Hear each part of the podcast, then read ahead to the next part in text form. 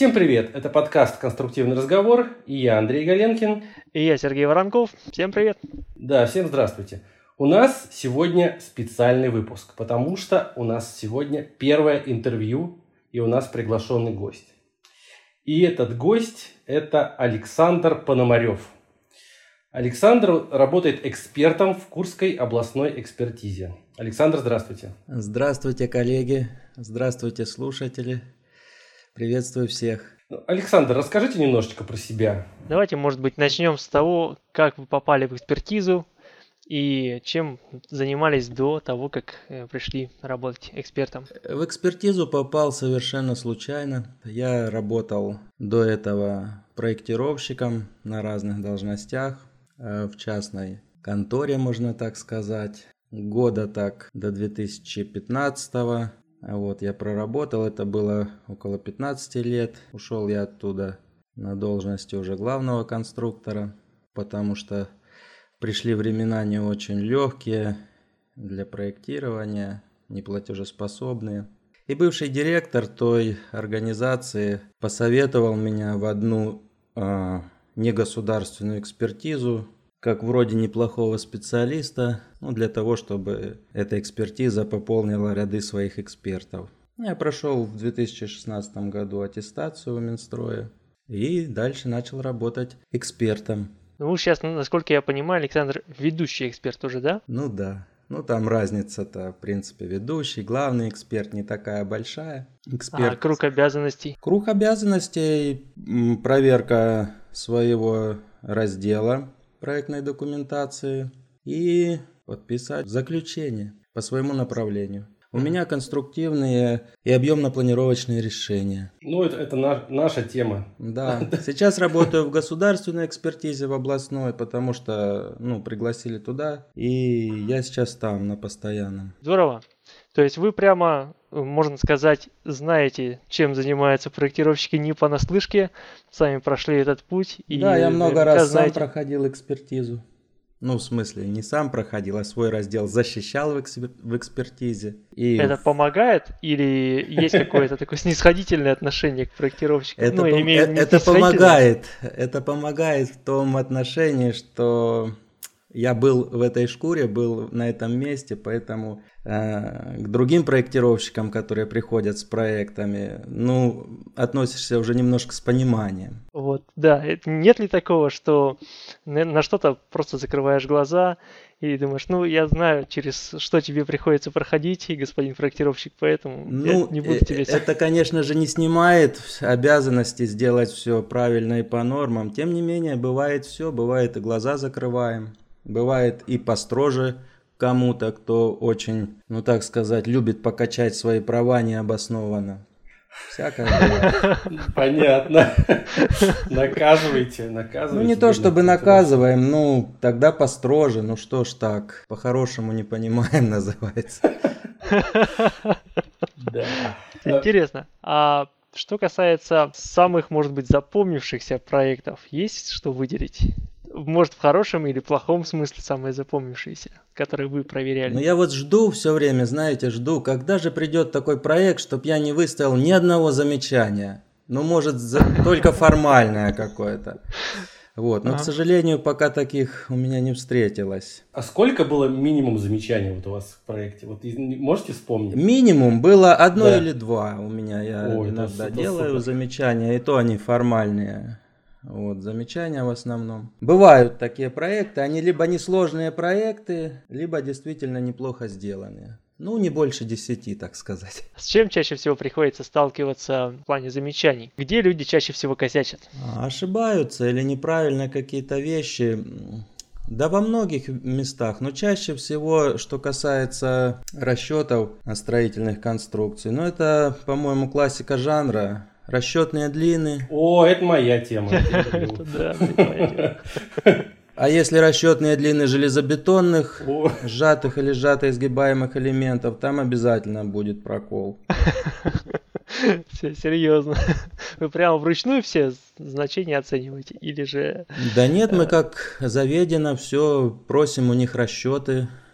В расчетах обычно одни картинки, не связанные никак, какие-то вырватые результаты, какие-то определены нагрузки, потом это все скомпоновано в какую-то кучу, не пойми какую, и вот они расчеты. Без выводов, без исходных данных начинаешь смотреть, что же там, например, по стальным конструкциям проверки. Ну, такая картинка трехмерная из лиры обычно или из скада, где все зеленое, а как оно это зеленое получилось, абсолютно непонятно. Вот. И начинаешь разбираться, какие исходные данные были, какие расчетные длины, особенно для сжато-изогнутых элементов, ну и для изогнутых тоже балок. Вот. И там потом всплывает такая ну, куча такого не пойми чего, что надо разобраться. И, и обычно зачастую все сжатые изогнутые элементы с коэффициентом единицы считаются, и считается, что это в запас почему-то. Серьезно? То же самое по железобетонным конструкциям. Приходит в экспертизу проект, практически ни одного узла сечения с арматурой угу. с расположенной. Просишь расчеты, приносят расчеты. Мало того, что они не соответствуют э, проектной документации, расчетная схема, но видно прям по геометрии, так никаких исходных данных там нету. Угу. Ни класса арматуры, ни защитного слоя, ни класса бетона, ни коэффициента условий работы бетонной арматуры. Ну ничего нету и ни одного вывода.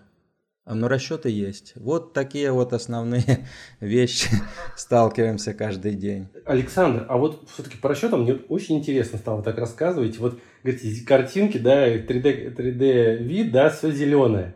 Вот мы, проектировщики, когда я вот ну, первые свои отчеты делал да, для экспертизы, мне говорили, самое главное эксперту показать картинку 3D, где будет все зеленое. Все остальное ему не нужно, потому что он не полезет проверять твои расчеты. То есть, получается, все это неправда, все, все это не так. Андрей, я же не сказал, что это неправда. Я же сказал, что нужны исходные данные, чтобы хоть как-то оценить, откуда эта картинка взялась. Ведь можно же и ноль везде поставить расчетную длину, и она будет зеленой. Ну, конечно, можно. Это, это самый, самый верняк подгонять. Поэтому, чувствуя свою ответственность, смотря на результаты расчета, и чувствуя, осознавая свою ответственность, я все-таки придаю значение исходным данным и правильности исходных данных. Потому что программа, ж вы знаете, посчитает что угодно и на выходе угу. покажет зеленое.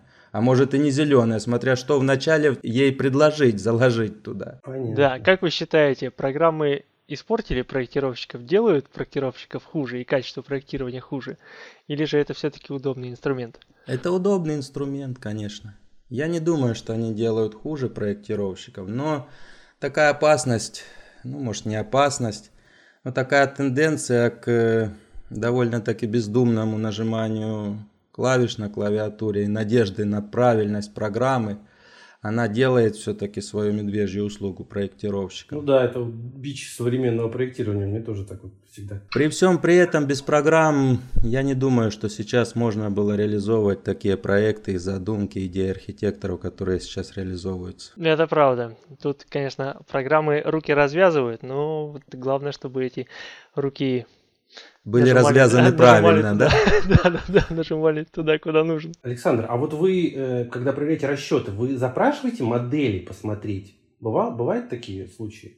А, если, если только э, сам исполнитель предложит ее взять. Я не запрашиваю в каком-то обязательном порядке, хотя иногда хотелось бы, но мне как эксперту и формальному проверяющему лицу достаточно правильных исходных данных, на них я обращаю внимание, и выводов в конце расчетов по всем видам конструкции, оформленных тоже правильно, когда предельные величины, которые определялись расчетом, они сверяются с какими-то нормативными величинами точнее не предельные величины, а полученные в результатах расчетов величины по НДС всей конструкции, по армированию сравниваются с предельными величинами нормативными. Вот. Когда это сравнение детальное, хорошее, выборка идет из расчета, я глубоко в расчетную схему не погружаюсь. Это нет смысла, и за это никто, естественно, не платит. Угу. Получается ли так, что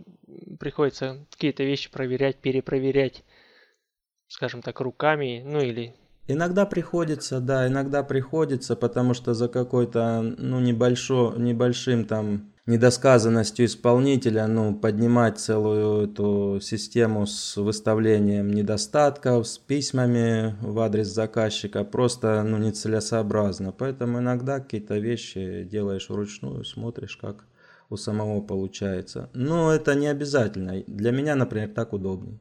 А вот смотрите, э, раз мы начали говорить про расчеты, все вот это и про, про программное обеспечение, вот есть такая штука, как сертификация программного обеспечения.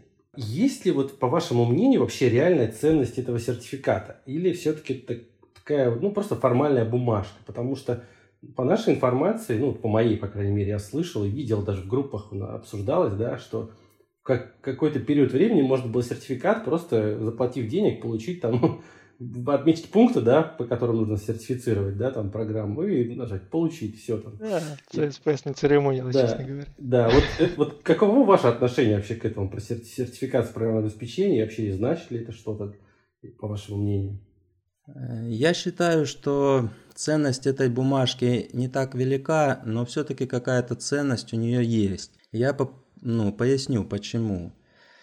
Дело в том, что все программные алгоритмы, которые там внутри программы, их проверить просто невозможно. Программа выдает результат, ну или, может, не все программы, конечно, так построены, но большинство программа. Оно выдает результат, но не показывает ход решения или путь к этому результату от исходных данных. То есть некоторый черный ящик есть, да? Да, это, это тот самый черный ящик, о котором говорят. Поэтому как эксперту быть уверенным в результате той или иной программы? Вот написал проектировщик э, выводы хорошие, да, все зелененьким там робот показал или там скат, а на самом деле там не все хорошо потому что ошибка в программе. И кто-то же за это должен на себя взять ответственность. Угу. Поэтому мне как эксперту будет очень весомо, если представят этот сертификат, что кто-то, даже пусть его там как-то плохо этот сертификат получен, но это кто-то проверял эту программу. И на тестах нормативных она что-то там показала, хотя бы близко к результату по нормам. Вот. Поэтому я считаю именно только в этом ценность. Потому что представьте, если бы вообще я или вы написали много таких программ, и кто угодно ими бы пользовался, приносил такие результаты в виде одного числа ширина раскрытия трещины 0,425 в экспертизу, и все, на этом был, было бы все. Я говорил, у меня правильно программа считает. То есть, а кто определял, что она, кто ее проверял? Ну, ничего такого нету. Поэтому вери, верификация и сертификация, я считаю, какая-то все-таки польза от нее есть. Другой, конечно, вопрос, как добросовестно делалась эта сертификация? Ну, пусть он останется на совести сертифицирующего органа. То есть это некоторое, ну, скажем так, весомый э, вклад в то, чтобы доверять результатам программы. Да, это, это подтверждение м, хорошей программы. А вот вы упомянули, Александр, что в 2015 году перешли работать в негосударственную экспертизу, а сейчас работаете в государственной областной экспертизе. Скажите, пожалуйста, чем отличаются вот эти две структуры, негосударственная и государственная экспертиза? По большому счету они ничем не отличаются, кроме того, что в государственную экспертизу идут проекты объектов, которые будут финансироваться частично или полностью за счет местного бюджета муниципального, либо федерального бюджета, те идут в главгосэкспертизу. А если объект будет финансироваться за счет частных инвестиций, то есть Российская Федерация как юридическое лицо там никакого отношения не имеет финансового, то это по выбору заказчика, тот, кто это захотел строить, он может относить проект либо в государственную, либо в негосударственную, какую хочет. Но заключение и той, и другой экспертизы на основании этого заключения положительного получает разрешение на строительство в местных органах власти да, этого объекта, а, а они равнозначны для этих органов власти. То есть они отдают э, тогда разрешение хоть на основе государственной, хоть на основе негосударственной экспертизы. Какую легче пройти? Легче пройти всегда негосударственную. В этом нет секрета. Там даже перечень исходно-разрешительной документации значительно уже у негосударственной экспертизы. И всегда легче пройти негосударственную экспертизу хотя бы по наличию документов, которые необходимо подать для того, чтобы это дело заработало. Серега, скажу по секрету, на самом деле, вот по моему опыту, когда мы проходили экспертизы, негосударственная, вот в моем понимании, я могу ошибаться, да, но когда нам говорили, что у нас будет негосударственная экспертиза, все были уверены, что проект пройдет ее, какой бы он плохой не был. И так всегда и было у нас. Потому что, вот я не знаю, как, как это все там происходит. Конечно же, там наверняка что-то проверяют. Но у меня было ощущение, я, возможно, не прав, что просто туда заносит определенную сумму денег и, и получается заключение. Да, Андрей, вы, вы довольно точно описали это. Тем не менее, подписывая заключение в негосударственной экспертизе, я точно так же выставлял недостатки, замечания. Там же много экспертов работают, да?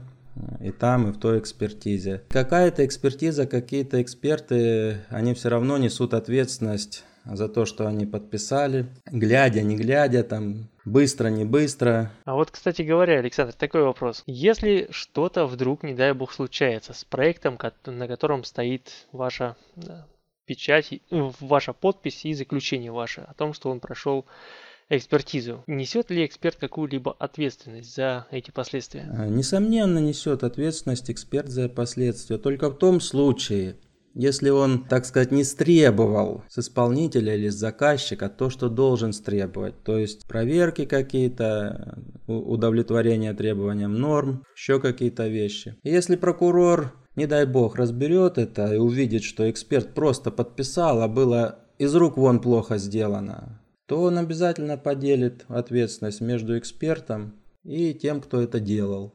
Неважно, государственная это, не государственная это экспертиза. Это уже совсем другой вопрос. Тут вопрос безопасности и что кто потерял в результате такой халатности. То есть эксперт это прежде всего личная ответственность. Так ли это? Личная, конечно же. Конечно же, личная. Потому что эксперту лично дают сертификат. Ой, не сертификат, прошу прощения, аттестат, дающий ему право подписывать заключение. Естественно, личная ответственность. Но если он состоит в организации, организация тоже обязательно будет к этому подключена. Да, а вот вы говорите, что м, если эксперт не стребовал того, что должен был стребовать в соответствии да, с нормами. И вот тут, э, на мой взгляд, очень тесно этот вопрос связан, правомерно ли то, что требует эксперт в плане того, что у нас, знаете, двоякое толкование норм есть, да? Очень много пунктов норм, которые можно, там, проектировщики толкуют по-своему, а там очень часто приходишь в экспертизу, эксперт говорит, нет, я считаю, что это не так, давайте делайте вот, вот таким вот образом. Вот как в таких ситуациях поступать? Что, что, что вообще делать? Какой совет в этом плане? Кому обращаться, за, э, чтобы рассудить, да, какое толкование из этих двух да, правильное? Да, хороший вопрос. А, кому обращаться, естественно, к разработчикам норм. Раз нормы подразумевают, э, не подразумевают, а приводят к двоякому толкованию каких-то положений, пунктов, естественно, туда и нужно обратиться. В этом нет ничего такого, если эксперт с исполнителем не находит как какого-то взаимопонимания по этому вопросу, то лучше обратиться туда. Я лично писал в НИЦ, жили, э, в НИЦ строительства, в Кучеренко по таким вот вещам, где можно толковать двояко нормы. И вот когда они дают ответ официальный, они письмом на бланке, как надо, Пожалуйста, это обоснование, кто прав в этом споре. И это значит, так и надо сделать, как поясняют нормотворцы. А вот для экспертизы вот такие запросы, они бесплатны? Я делал бесплатно было, да. А, проектировщикам всегда за деньги.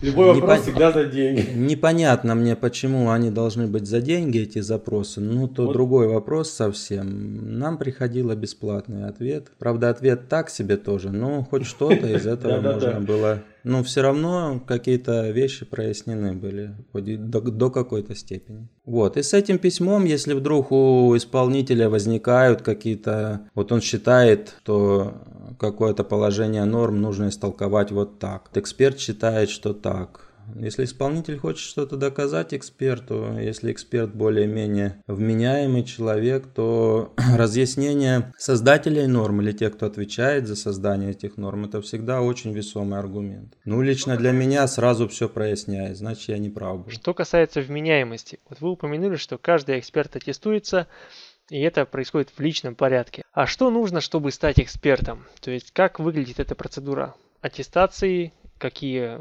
вопросы необходимо подготовить для аттестации, как это все происходит?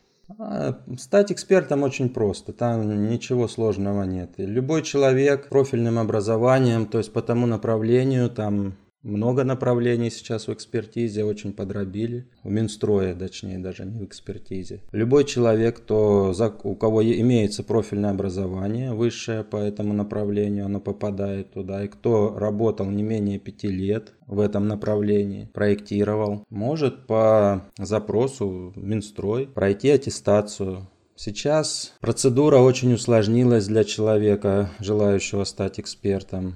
Вопросы сейчас, во-первых, стало два экзамена. Раньше был один, только теоретический. То есть там 200, по-моему, вопросов было. И примерно как это в ГАИ на права сдают. Вот, примерно такая система была у Минстроя. Человек отвечает на вопросы, там, по-моему, 10% или 5%. Я уже, честно сказать, запамятовал.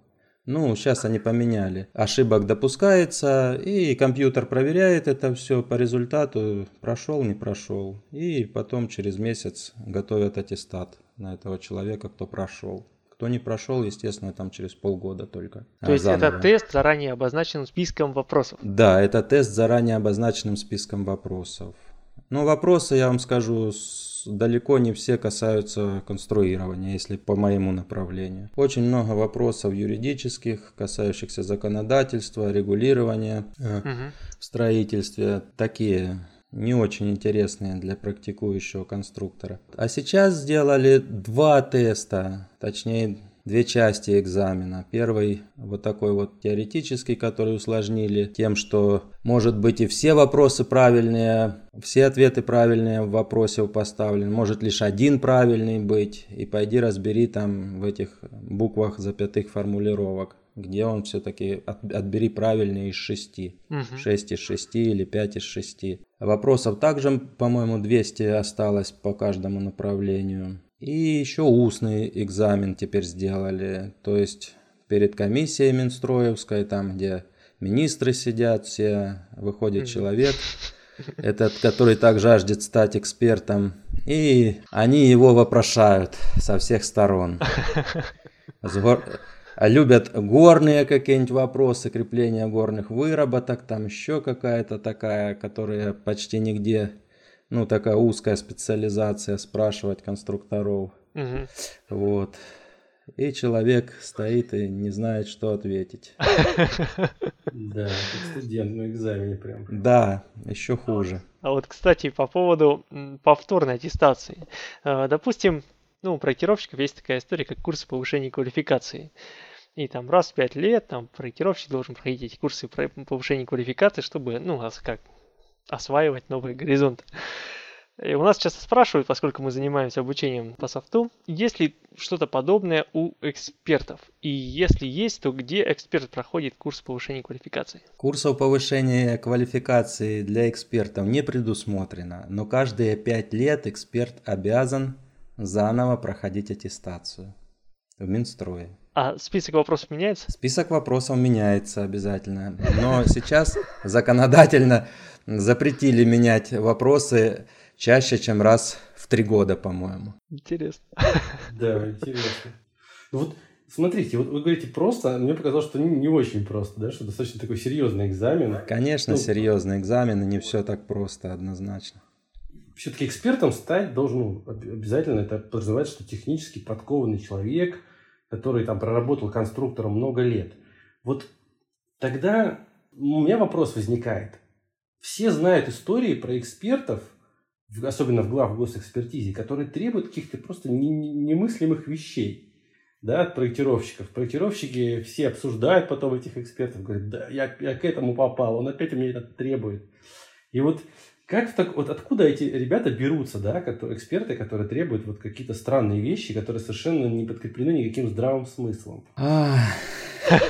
Ну тут Трудно сказать, конечно, откуда они берутся такие. Может, ты сам разом таким выступаешь. Но вы поймите, что э, проверять, контролировать всегда легче, чем что-то делать самому и где-то ошибиться. Вот. А когда у тебя власть какая-то тебе дана, ну почему бы не потребовать, может кто-то так подумать себе, да? Мне положено. Да, да, а что? Психо, психология, психология человека так работает, устроена, к сожалению, так. Какая-то маломальская власть, и все, можно очень странные вещи вытворять при этом. Конечно. Александр, а много ли завязано на личных отношениях? Ну, из серии понравился, не понравился, да? Вот э, в самом начале вы упомянули о том, что ну, если кто-то слишком много там высказывает лишнего, то у него можно потребовать и построже. Вот, может быть, не на своем примере, может, на примере коллег вы замечаете, что кто-то там... Да нет, лучше, наверное, на своем примере. Я поясню, что я имел в виду, говоря это. Значит, э, смысл какой? Что когда человеку обоснованно указываешь на недостатки, вот, которые он допустил, ну, не, не на запятые там, не на какие-то такие неважные вещи, а он начинает тебе такое рассказывать, что и не понимаешь вообще, кто проходит экспертизу, ты у него или он у тебя. Причем нисколько не обосновано это. Вот я так считаю, это правильно, и нормы, в нормах ошибки, и то, все, и, и вот он с пеной у рта доказывает, ну, извините, ну как можно продолжать какой-то конструктивный разговор с этим человеком? Надо сказать, я пишу тогда все, что где у вас нарушения, будьте добры исправить или обосновать другими какими-то вещами. Поэтому, если, ну оно видно, когда человек профессионал и уже много проработал, оно по общению, по его преподношению материала там, оно видно уже, кому лучше подойти построже, чтобы он научился, иначе это безалаберность какая-то. А кто-то и понял так, без всяких твоих сильных там тыканий носом, он сам исправит и сделает как надо и скажет, да, я тут не прав. А были ли случаи, когда у вас, ну, вот проектировщик, ну, получалось вам что-то доказать, да, что вот вы считали каким-то одним образом, пришел проектировщик и сказал, ну, смотрите, здесь же, здесь же должно быть вот так вот. И он вас переубеждал. Были ли такие случаи? Да, были, были такие случаи. То есть это, это возможно? Я, я тоже могу как-то и человека ошибиться, могу что-то не то понять, что-то не досмотреть в его проекте могу легко. Вот, потому что если он объемный, там 10 книг, например, Каэра пришло, ну только так можно что-то упустить. А я замечание написал просто по, по невнимательности, недостаток ему обозначил. Вот. Или даже по внимательности, думая, что вот так вот, как вы говорите, истолковал нормы, а он говорит не так. И принес с собой подтверждение, что я не прав. Ну, почему вот, нет? Отлично. Вот это очень хорошая информация. Прям супер вообще. То есть это можно да, делать. и это очень хорошее качество. И не мешает ли статус эксперта признавать вот такие вот свои недоработки или? А что статус эксперта? Президент или царь? Что такое? Какой статус ну, эксперта? Ну, для нас, проектировщиков, иногда такое ощущение есть, что идешь как это самое кланяться в ноги эксперту, чтобы не написал много замечаний. Ну, не знаю, если сделать грудь колесо, колесом, серьезнейшее лицо, или там как, может, и пройдет за царя. Но на самом деле не все. И э, э, взаимоотношение эксперта и проектировщика, оно рамками закона ограничено все равно. То есть, если уж подходить, опять же, с формальной стороны, там нет ничего такого, что позволяет эксперту делать необоснованные выводы по проектной документации. Поэтому проектировщик должен знать это и просто быть подготовленным, опираться на что-то, если он что-то хочет доказать эксперту. Вот и все. Если, если, конечно, эксперт, э, ну, я же говорю, вменяемый, дружит с головой. Но всякое ж может быть. Естественно, я здоровый случай описываю. Да. Мы здесь говорим исключительно про здоровых людей. Да, да. Конечно же. А вот что делать, если эксперт не прав, да, то есть если эксперт уперся рогом и сказал, что нет, вот я считаю так, а все сообщество говорит о том, что нужно по-другому. Ну, кроме как написать, рази, э, написать запрос с, за разъяснениями в выпускающий нормы орган.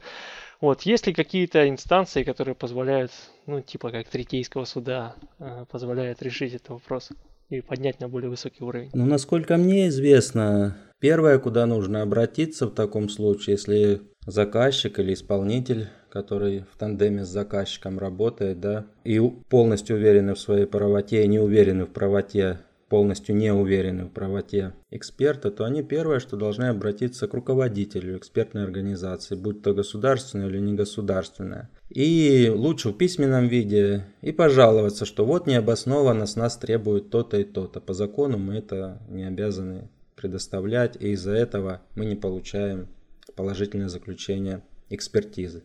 Вот. Если это не возымеет действия и заказчик с исполнителем, ну я говорю с проектировщиком, они уверены полностью в своей правоте, то там двумя дальше вещами решается. Тогда нужно просто дождаться отрицательного заключения экспертизы, раз вы не можете пройти, но вот по такому, по необоснованному требованию эксперта вот, и пытаться потом его обжаловать, это э, отрицательное заключение в Минстрое. Там, согласно закону, должна создаться комиссия из экспертов этой организации, которая дала отрицательное заключение, и разбирать там, кто был неправ. Либо в судебном порядке это оспаривается. Да, были ли в вашей практике такие случаи? Да нет, не было. Мы даже если давали отрицательные заключения, то они были обоснованы, они были обоснованы нормами закона.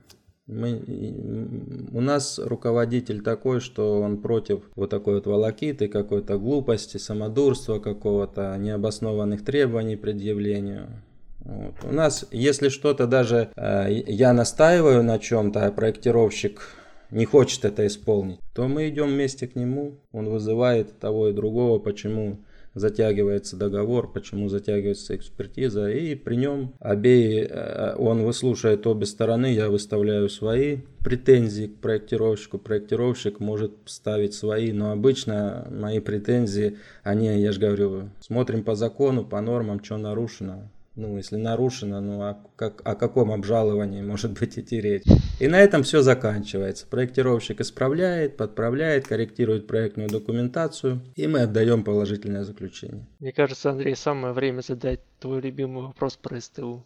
Ой, да, СТУ. СТУ. Ну, тут у меня много вопросов связанных с СТУ, на самом деле. И этот вопрос связан с таким новым документом, это, это SP-385 и SP-296 про прогрессирующее обрушение. Вот, ну, я не знаю, какое ваше отношение к этим двум документам, но мое крайне негативное, потому что эти документы, когда вышли, они были супер сырыми просто, и люди за голову хватались, как там теперь все эти требования выполнять. И все встали поголовно вот писать эти СТУ, СТУ на прогрессирующее обрушение. Вот я не знаю, приходилось ли вам сталкиваться да, с этими документами. Вот э, если приходилось, то, то расскажите вообще, каково ваше отношение к этим документам и к СТУ, которые, по сути, переписывают эти документы, да, и выставляют там, ну, по сути, альтернативный вариант требований, да, к расчетам конструкции на прогрессирующее обрушение.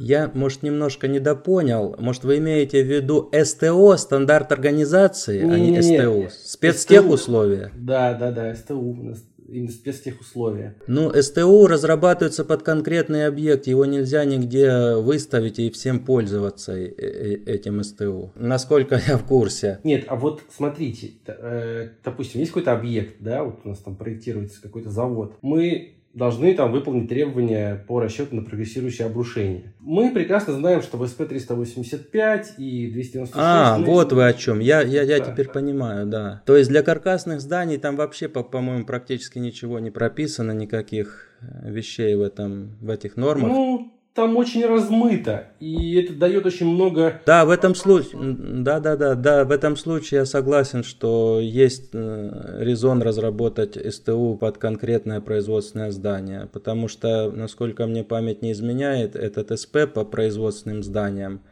он обязательно требует расчет на прогрессирующее обрушение – в случае, если это производственное здание относится либо к уникальным, либо с массовым пребыванием людей. А большинство этих зданий каркасные. Ну а как можно каркасные удалением элементов или как-то обосновать на прогрессирующее обрушение. Поэтому размы... рас... расплывчатая тема, действительно размытый вопрос.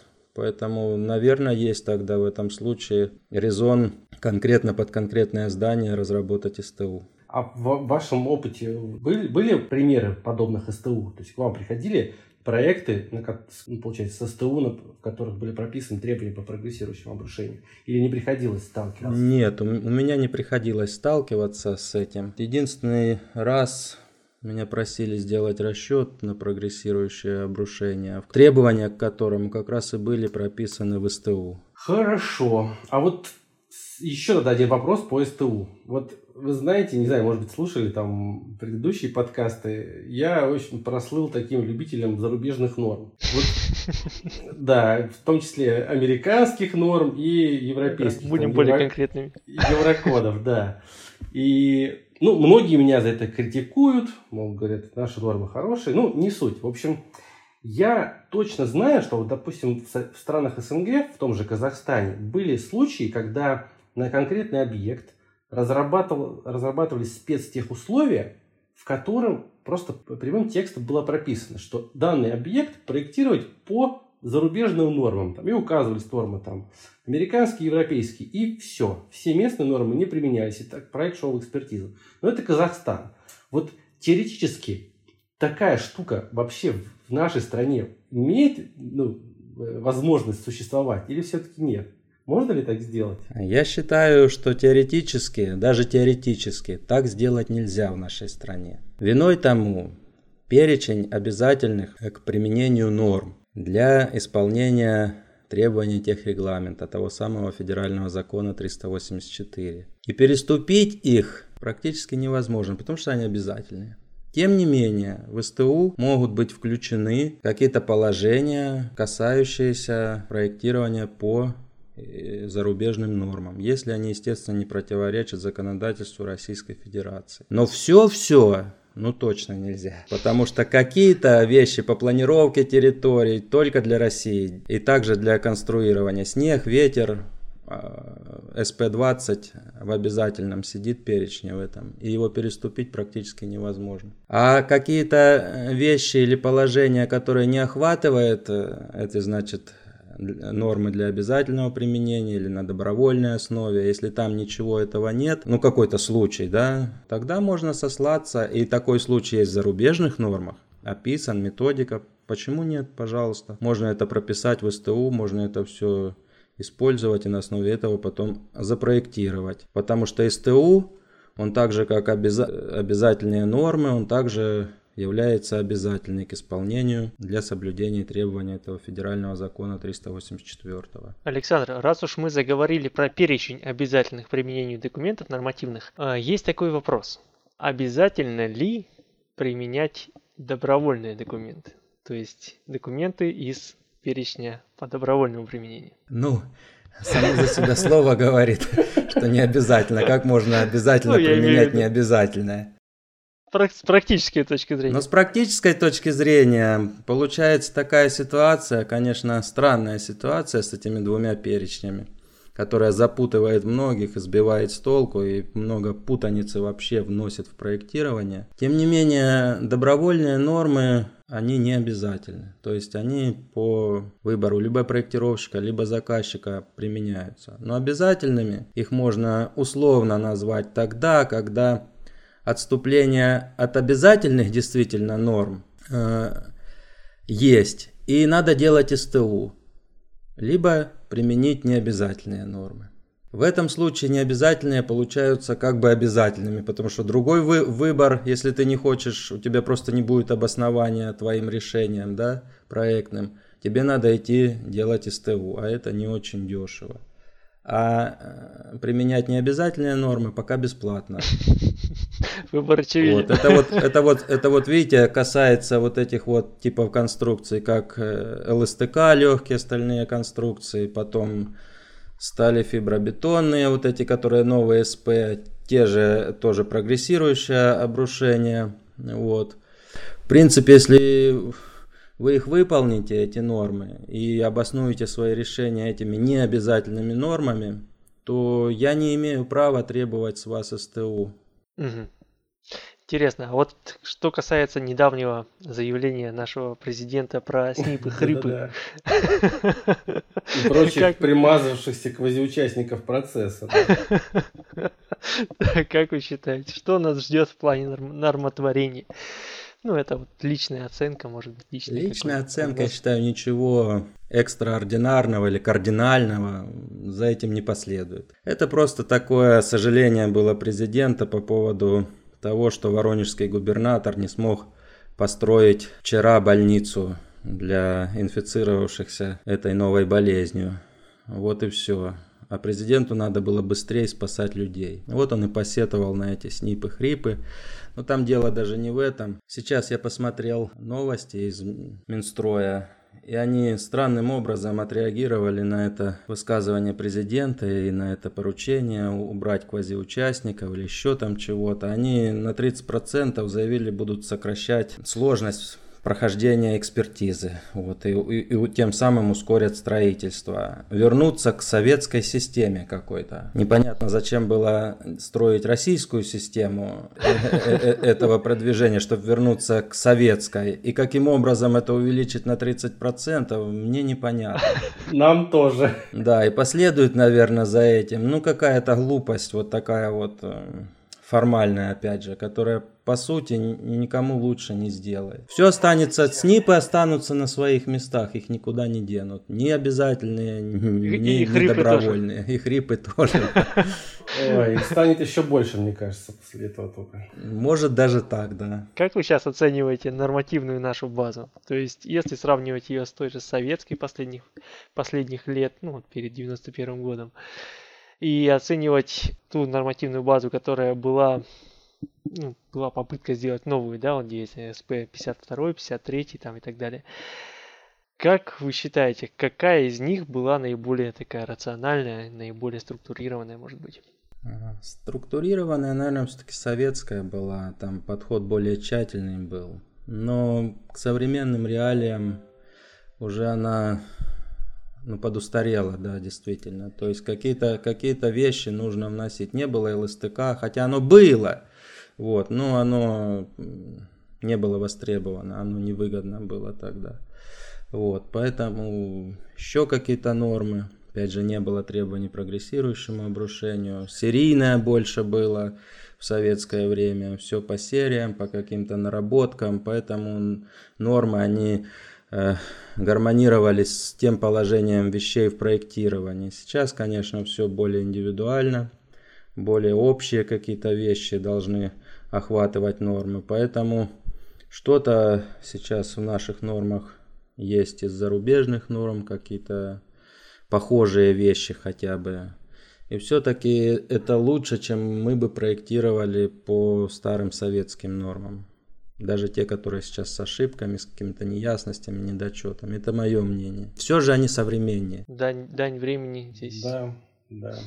Стоит отдать. Это точно. А как построена работа экспертизы? Я вот сейчас немножко так переметнусь. Тот вопрос, который меня волновал с самого начала. А можете вот. уточнить, как конкретно с самого начала подачи заявления. Я имею в виду внутреннюю кухню скорее. То есть кому какой проект... Ну, понятно, что есть же несколько экспертов, и вот как кому какой проект попадает, есть ли какие-то, может быть, любимые организации у каждого Из внутренней эксперта? кухни так особо ничего сказать нету. По, по потребности. Просто по потребности. Что идет, что там подвисло или еще что-то не охватили. Вот. Тот и, тот и берет, кто посвободнее, тот и берет, занимается этим. Раз, разбирает, рассматривает, чего там как.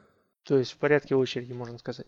Да, в порядке очереди. Можно по договоренности с, либо с руководителем, либо с другим экспертом. Вот, может, он даже может передать там какой-то другой объект, потому что не управляется, ему надо вот выдавать, а оно объемное, заключение подготовки, и много надо других смежных экспертов э, обзвонить, переговорить, чтобы все это было правильно скомплектовано заключение. Там не такой, не такой простой процесс, как кажется, там написал три этих, э, тоже ж проследить за всем надо. Поэтому можем не успевать и кому-то перепоручить. А что касается любимчиков у проектных организаций. Ну, допустим, есть какая-то проектная организация, и она сдает эксперт, о, сдает проект в экспертизу и говорит, вот мне, нам бы, нам бы к Пономареву.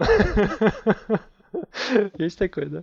Наверное, есть такое. И ну, может быть, но это с руководством надо договориться. Сам эксперт не вправе выбирать себе то или иное. Вот это я буду, а вот это не буду. Ну, а остальное, а кто будет тогда делать? Так же, как и проектировщик. Это здание буду проектировать, это не буду. Ну, так, нигде ни в какой организации не поощряется такое позиционирование себя. Но, тем не менее, если заказчик хочет именно эксперта Пономарева там или другого какого-то. Возможно, руководитель скажет, занимайся вот этим, заказчик хочет так вот, чтобы ты позанимался. Бывает, бывало, да, бывало так даже, да. Интересно.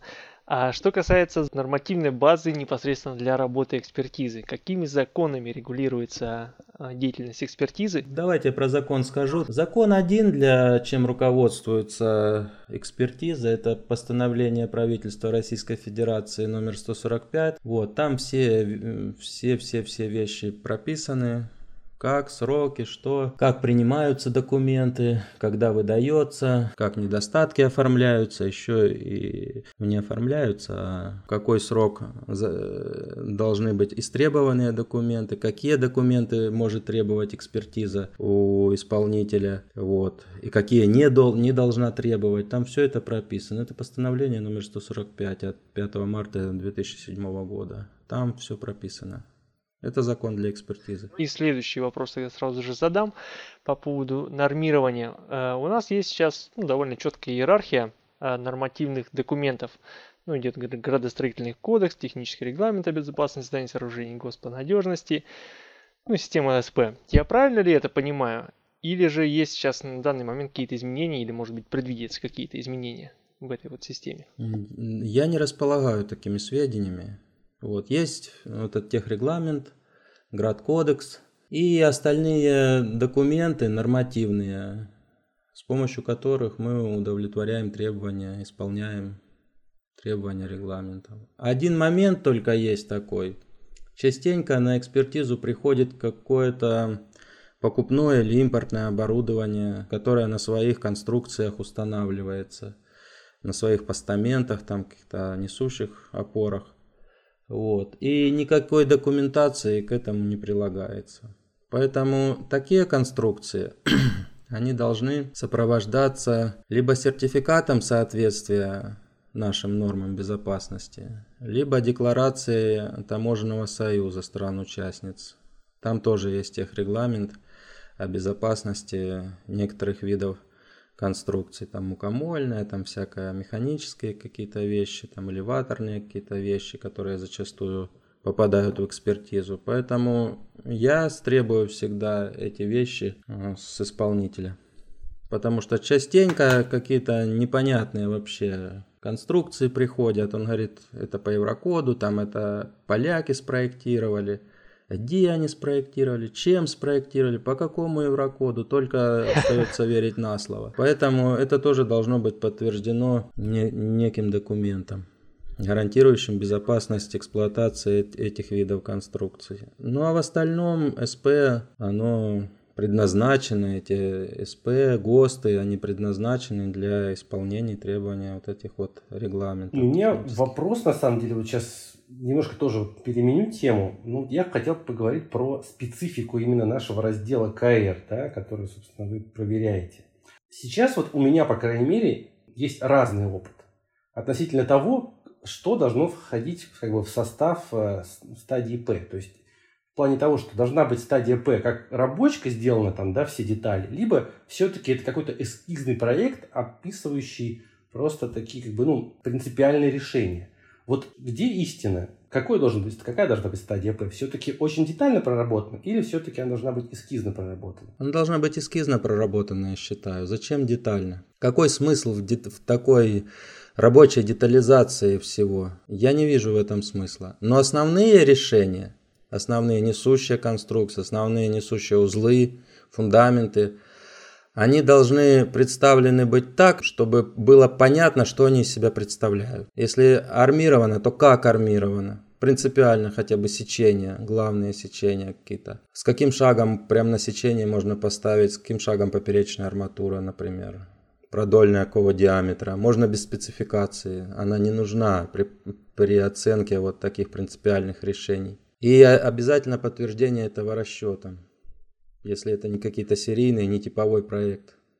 И все, для стадии П этого достаточно. Фундаменты обязательно с определением расчетного сопротивления, с осадками, если это требуется. И все. Как, как в таком случае быть тогда м, ситуациями, когда вот действительно стадия П, вот ровно такая, как вы сказали, и получено положительное заключение, но потом на рабочке, ну, эти, эти решения, они детализируются, ну, не сказать бы, что прям кардинальным образом меняется, да, допустим, ну, сечение всяких элементов меняется, ну, узлы немножко переделываются, потому что, ну, по каким-то там, не в, не в результате изменений проекта, да, а просто, что какие-то вещи на стадии П, ну, нельзя было предсказать, да, когда начинаешь конструировать, немножко меняешь. И в таком случае возникает вопрос, нужно ли подавать на повторную экспертизу после того, как ты вот внес эти изменения в проект, да, то есть уточнил стадию П, или не нужно? То есть есть какие-то абсолютно четкие критерии, когда вот требуется повторная экспертиза? Ну, естественно, есть четкие критерии.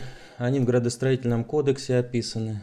Вот, если вы посмотрите на статью 3.8 или пункт 3.8, там четко написано, что на повторную экспертизу не попадает тот проект, не попадает, в котором не затрагивают несущие строительные конструкции объекта капитального строительства. То есть, если вы поменяли в результате рабочего проектирования сечение, арматуру, уменьшили или увеличили, и сечение также уменьшили или увеличили, то у вас прямой ход на экспертизу на повторную. Так а если вот в стадии П, вот, ну, вы говорите, да, там эскизно, да, там арматура, армирование было проработано, то есть не для всего показано. Ну, а на рабочке понятно, что мы там для всего переделали. То есть если мы не переделывали то, что было показано в стадии П, то тогда, по сути, не нужно, да, идти? Правильно? Естественно, Правильно если вы не изменили те параметры несущих конструкций, которые были заявлены в стадии П, стадии проект, то ничего больше не нужно делать. Но если вы поменяли, изменили материал там, или изменили сечение, изменили армирование, стерженек добавили, например, даже, то уже это попадает под то, что технадзор может очень сурово вас наказать, ну не вас, а заказчика наказать за то, что строят не по проекту, не, по, не то, что было утверждено заключением, подтверждено. То есть любое там буквально один новый элемент добавился, это... Если добавляются элементы в каркас или убираются элементы из каркаса, это все попадает под то определение, что вы тронули несущие конструкции, которые уже прошли экспертизу. В общем, в общем всегда. Всегда, да, потому что... Всегда, без, да. Без изменений просто не, я не видел ни одной, ни одной рабочки, которая хоть... Есть одна, одно удобство, которое сейчас недавно ввели регуляторы или законотворцы. Есть так называемое экспертное сопровождение. Что это такое? Это заключается договор на экспертизу с экспертной организацией. А, экспертиза проходится. Ну, договор там сроком, ну, допустим, на год.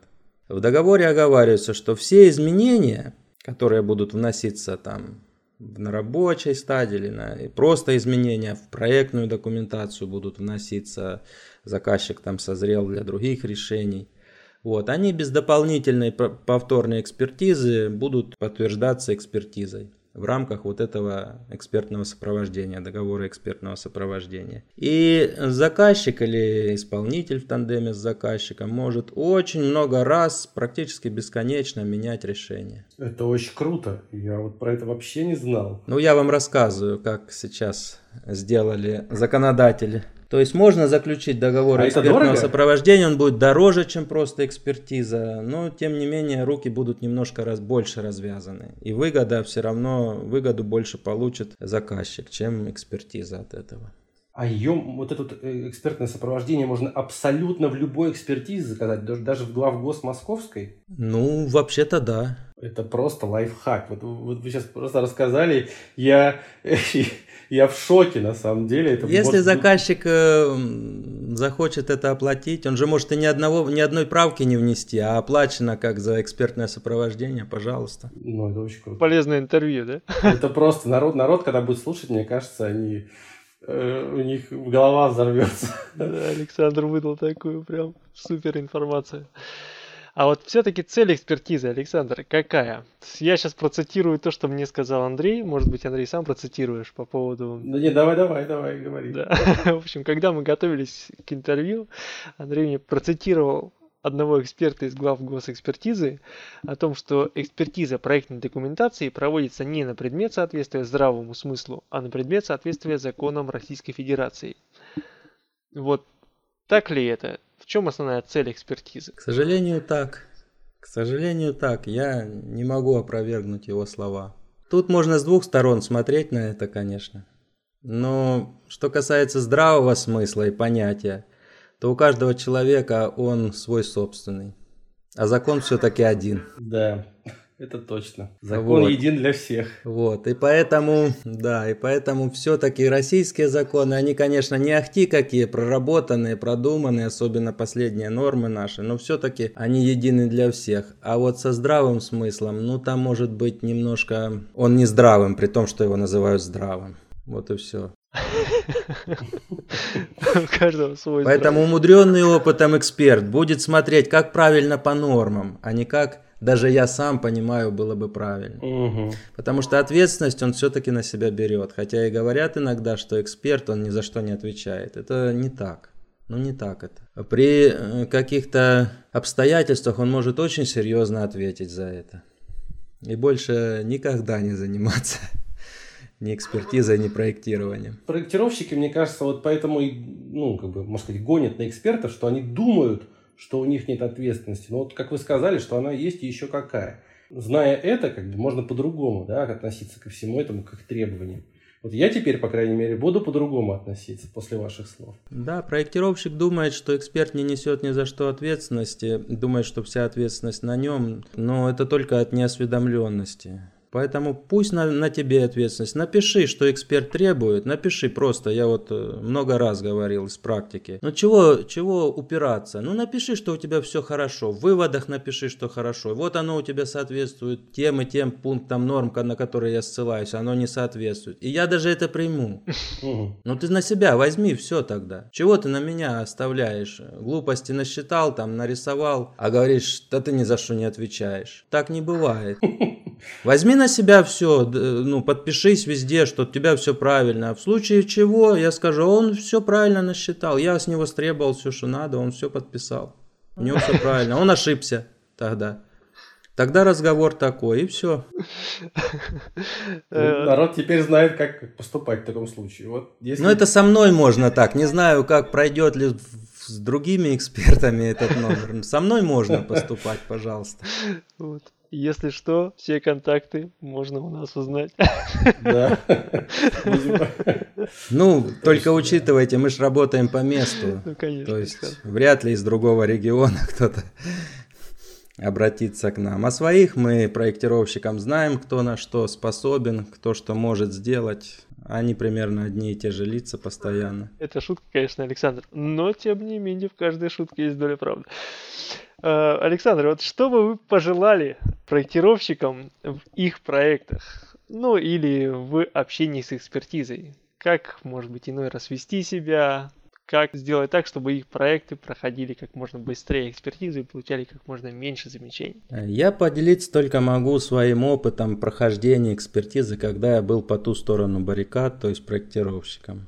У меня принцип был один. Главное, чтобы эксперт был доволен. Если это не выходило за рамки моих возможностей, я, мне не жалко было. Прикладывались все усилия, чтобы толково и как надо ответить на замечания. Что я не выполнил, выполнить. Это с точки зрения проектировщиков. С точки зрения эксперта, ну тоже надо смотреть, э, ну не прикапываться к таким каким-то мелочам, глупостям каким-то, несуразицам, там, типа, насмерть стоять, что человек там немножко не так оформил текстовую часть проекта, немножко не по 87-му постановлению, но по сути правильно. Вот тоже, тоже этого не надо входить в такой маразм. Это ж ни на что не влияет. Он же все равно, по сути, ответил правильно, все написал, расписал все конструкции. Вот. А проектировщикам современным я бы посоветовал все-таки глубже изучать свою профессию, меньше надеяться на программы, меньше надеяться Это на калькуляторы, правда. на бесплатные какие-то вещи, на какую-то халяву, как принято говорить. Вот. А глубже изучать основы строительных конструкций, сопромат, знать хотя бы примерно, можно, ну, уметь оценивать работу конструкции, куда ее будет клонить, где какие напряжения будут возникать. Все-таки поглубже ковыряться в нормах, смотреть, что к чему. Да, мы с Андреем тоже все время за это да. стоим, за то, чтобы это очень... проектировщик, любой, каким бы он ни был, повышал свой уровень постоянно, не останавливался на каком-то достигнутом. Да, вот, потому ну, что и... если человек останавливается на чем-то достигнутом, да? Да, саморазвитие ключ, ключ к успеху. Да, если человек останавливается в каком-то застое, все, он деградирует в любом из сфер жизни. Должен какой-то прогресс быть. Именно так. У меня э, директор нашей компании говорит, что чтобы стоять на месте, нужно очень быстро бежать. Ну, это из Алисы из Страны чудес, по-моему, да, да, такая да, да, да. фраза. Похоже, вот. похоже на вселенскую мудрость. Это правда. Нет, Александр, очень, очень ценное напутствие, на самом деле. Спасибо вам большое, что вы так... Я считаю, что наш первый, первый опыт с интервью, получился. Не знаю еще, что получится на выходе, но у меня осталось ощущение, что интервью получилось, задалось, по крайней мере, мне лично было очень интересно, я узнал много нового, и за это огромное спасибо вам, Александр, за то, что поведали нам такие тайны про экспертизу, можно сказать, внутреннюю кухню, дали полезные, ценные советы, как общаться с экспертом, как делать так, чтобы быстрее проходить экспертизу, как решать спорные ситуации. Ну, я думаю, что многим, как начинающим, так и уже опытным, это будет полезно. Полностью разделяю вот э, то, что сказал Сергей, и я уверен в том, что это будет интересно всем, потому что мне, по крайней мере, я вот в, это, в ходе этого интервью очень много нового узнал для себя, хотя у меня опыт уже немалый.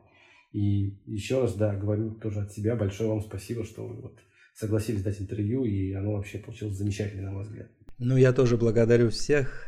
Рад, если чем-то был полезен, кому-то что-то подсказал. Всем удачи, финансовой стабильности, всего хорошего. Оставайтесь здоровыми. Здоровье это включает все хорошее.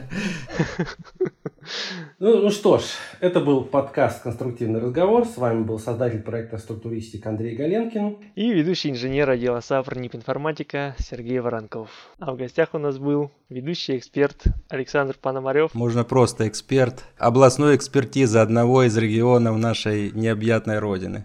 Спасибо вам, что слушали нас. Оставайтесь на связи. Всем пока.